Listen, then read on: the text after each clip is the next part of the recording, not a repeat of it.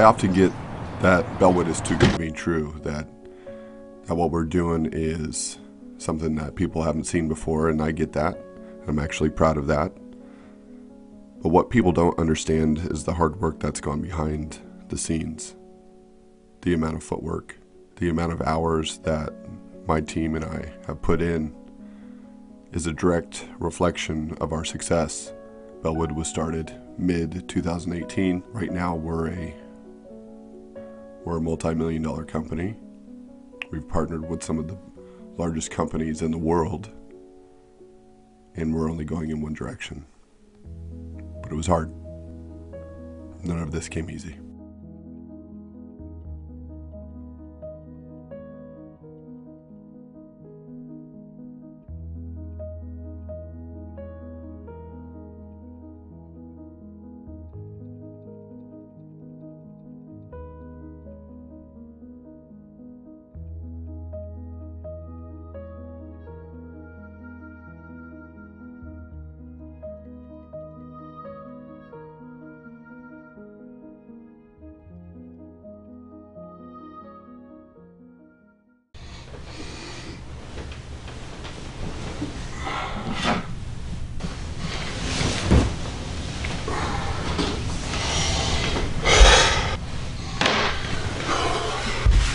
My name is Stephen Belmont. My friends refer to me as Bo.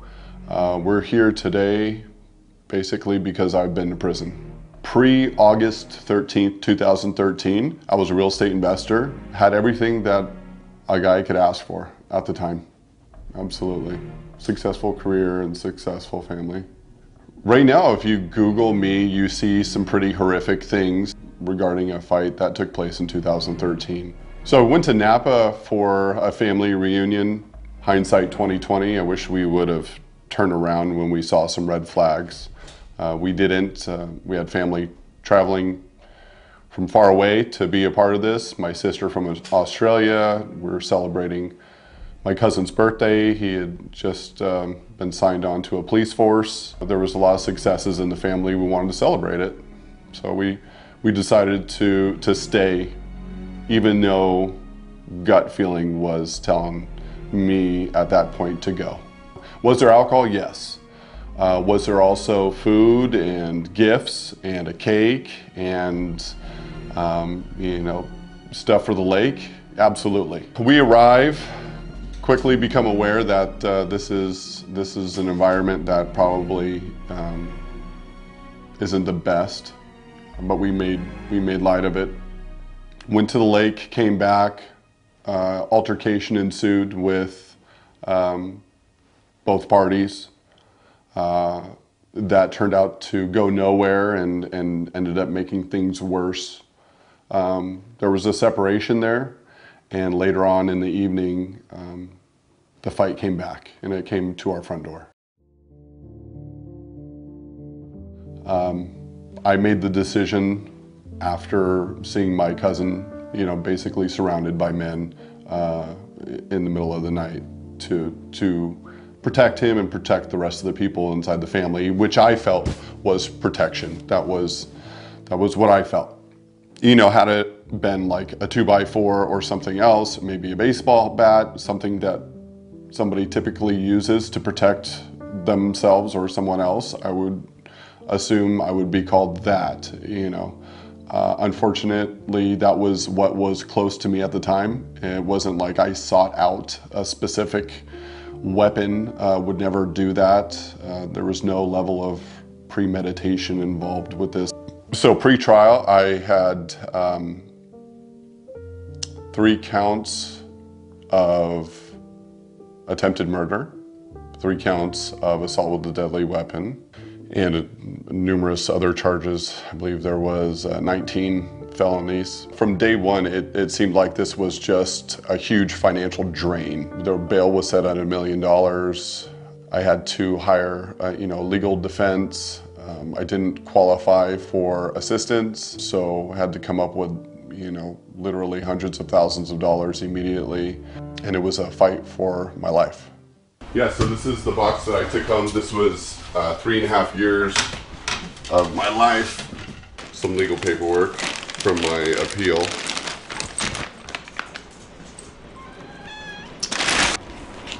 This is, um, this was, we were decorating for Christmas. This was early December. I got arrested, or not arrested, but taken from trial on December 14th. This is probably three days before and we were making a, a paper plate snowman. And as you can see, he's just a happy boy. Uh, during trial, it was um, stressful. I literally couldn't sleep, uh, started drinking heavily. There, I don't think there was a time during the day where I didn't think about spending the rest of my life in prison.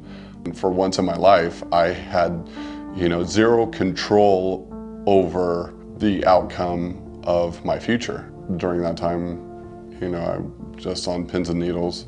All of my uh, attorneys and their assistants and everybody that was involved during the, the trial had all said that, you know, I was going to win. Everybody was really confident in our success. I believe there was uh, 19 felonies. 17 of them were basically dismissed or, or I wasn't guilty of them. When they said true to the charge of assault with deadly weapon, uh, it was dead silent and I broke down.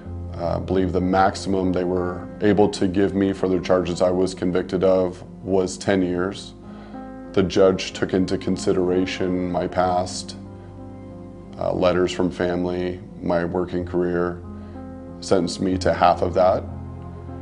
And from there, I left to San Quentin. This is from my uh, my business partner um, when I was in San Quentin, and I was in the third tier, section A, 38th cell.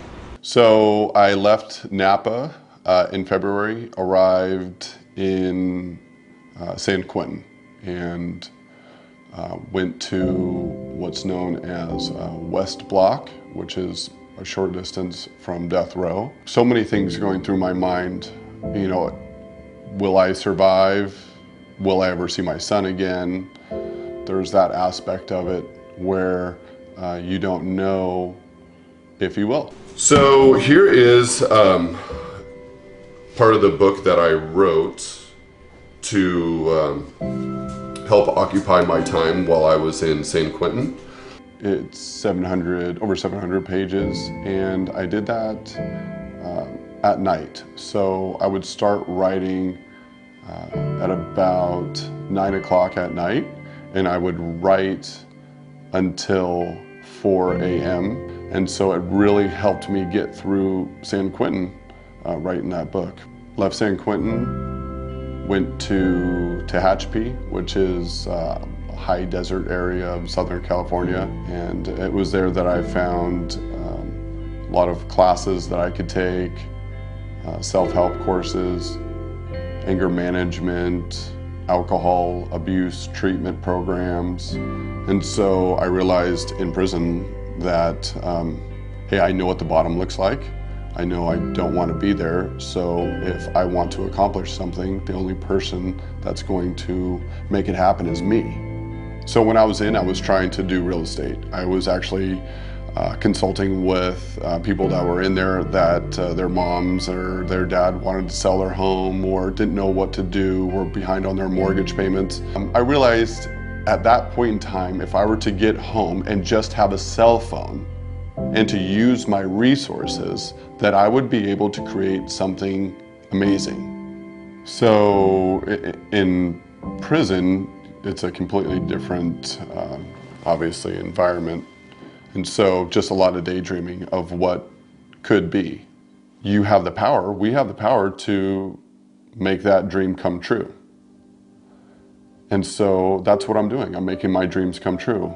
I had a lot of time to daydream about it, I had a lot of time to construct it. If somebody's going through a similar experience to what I've, you know, what I've dealt with, or they don't think that they can come back from it, Um, I understand those feelings. I felt the same thing.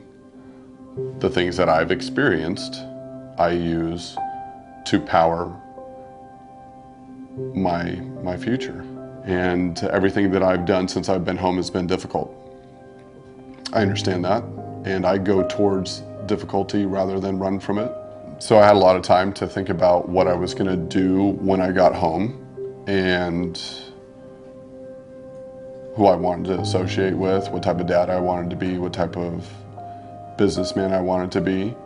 And so I, I'm doing that. I'm, I'm consistent with that, and I plan on doing that for the next five years. Uh, I plan on being a part of my son's life. I plan on uh, being a part of my niece and, and nephew's life and uh, Christmas functions, birthdays. I plan on being a part of uh, the church, continuing to be a part of the church, uh, continuing to make great uh, friendships with new people and uh, just growing as a human being. Next five years, I see myself uh, continuing on with, with Bellwood. I see Brody starting to drive. I see marriage and perhaps uh, another child. Consistency is what I see. I see a lot of hard work and dedication, and I see success.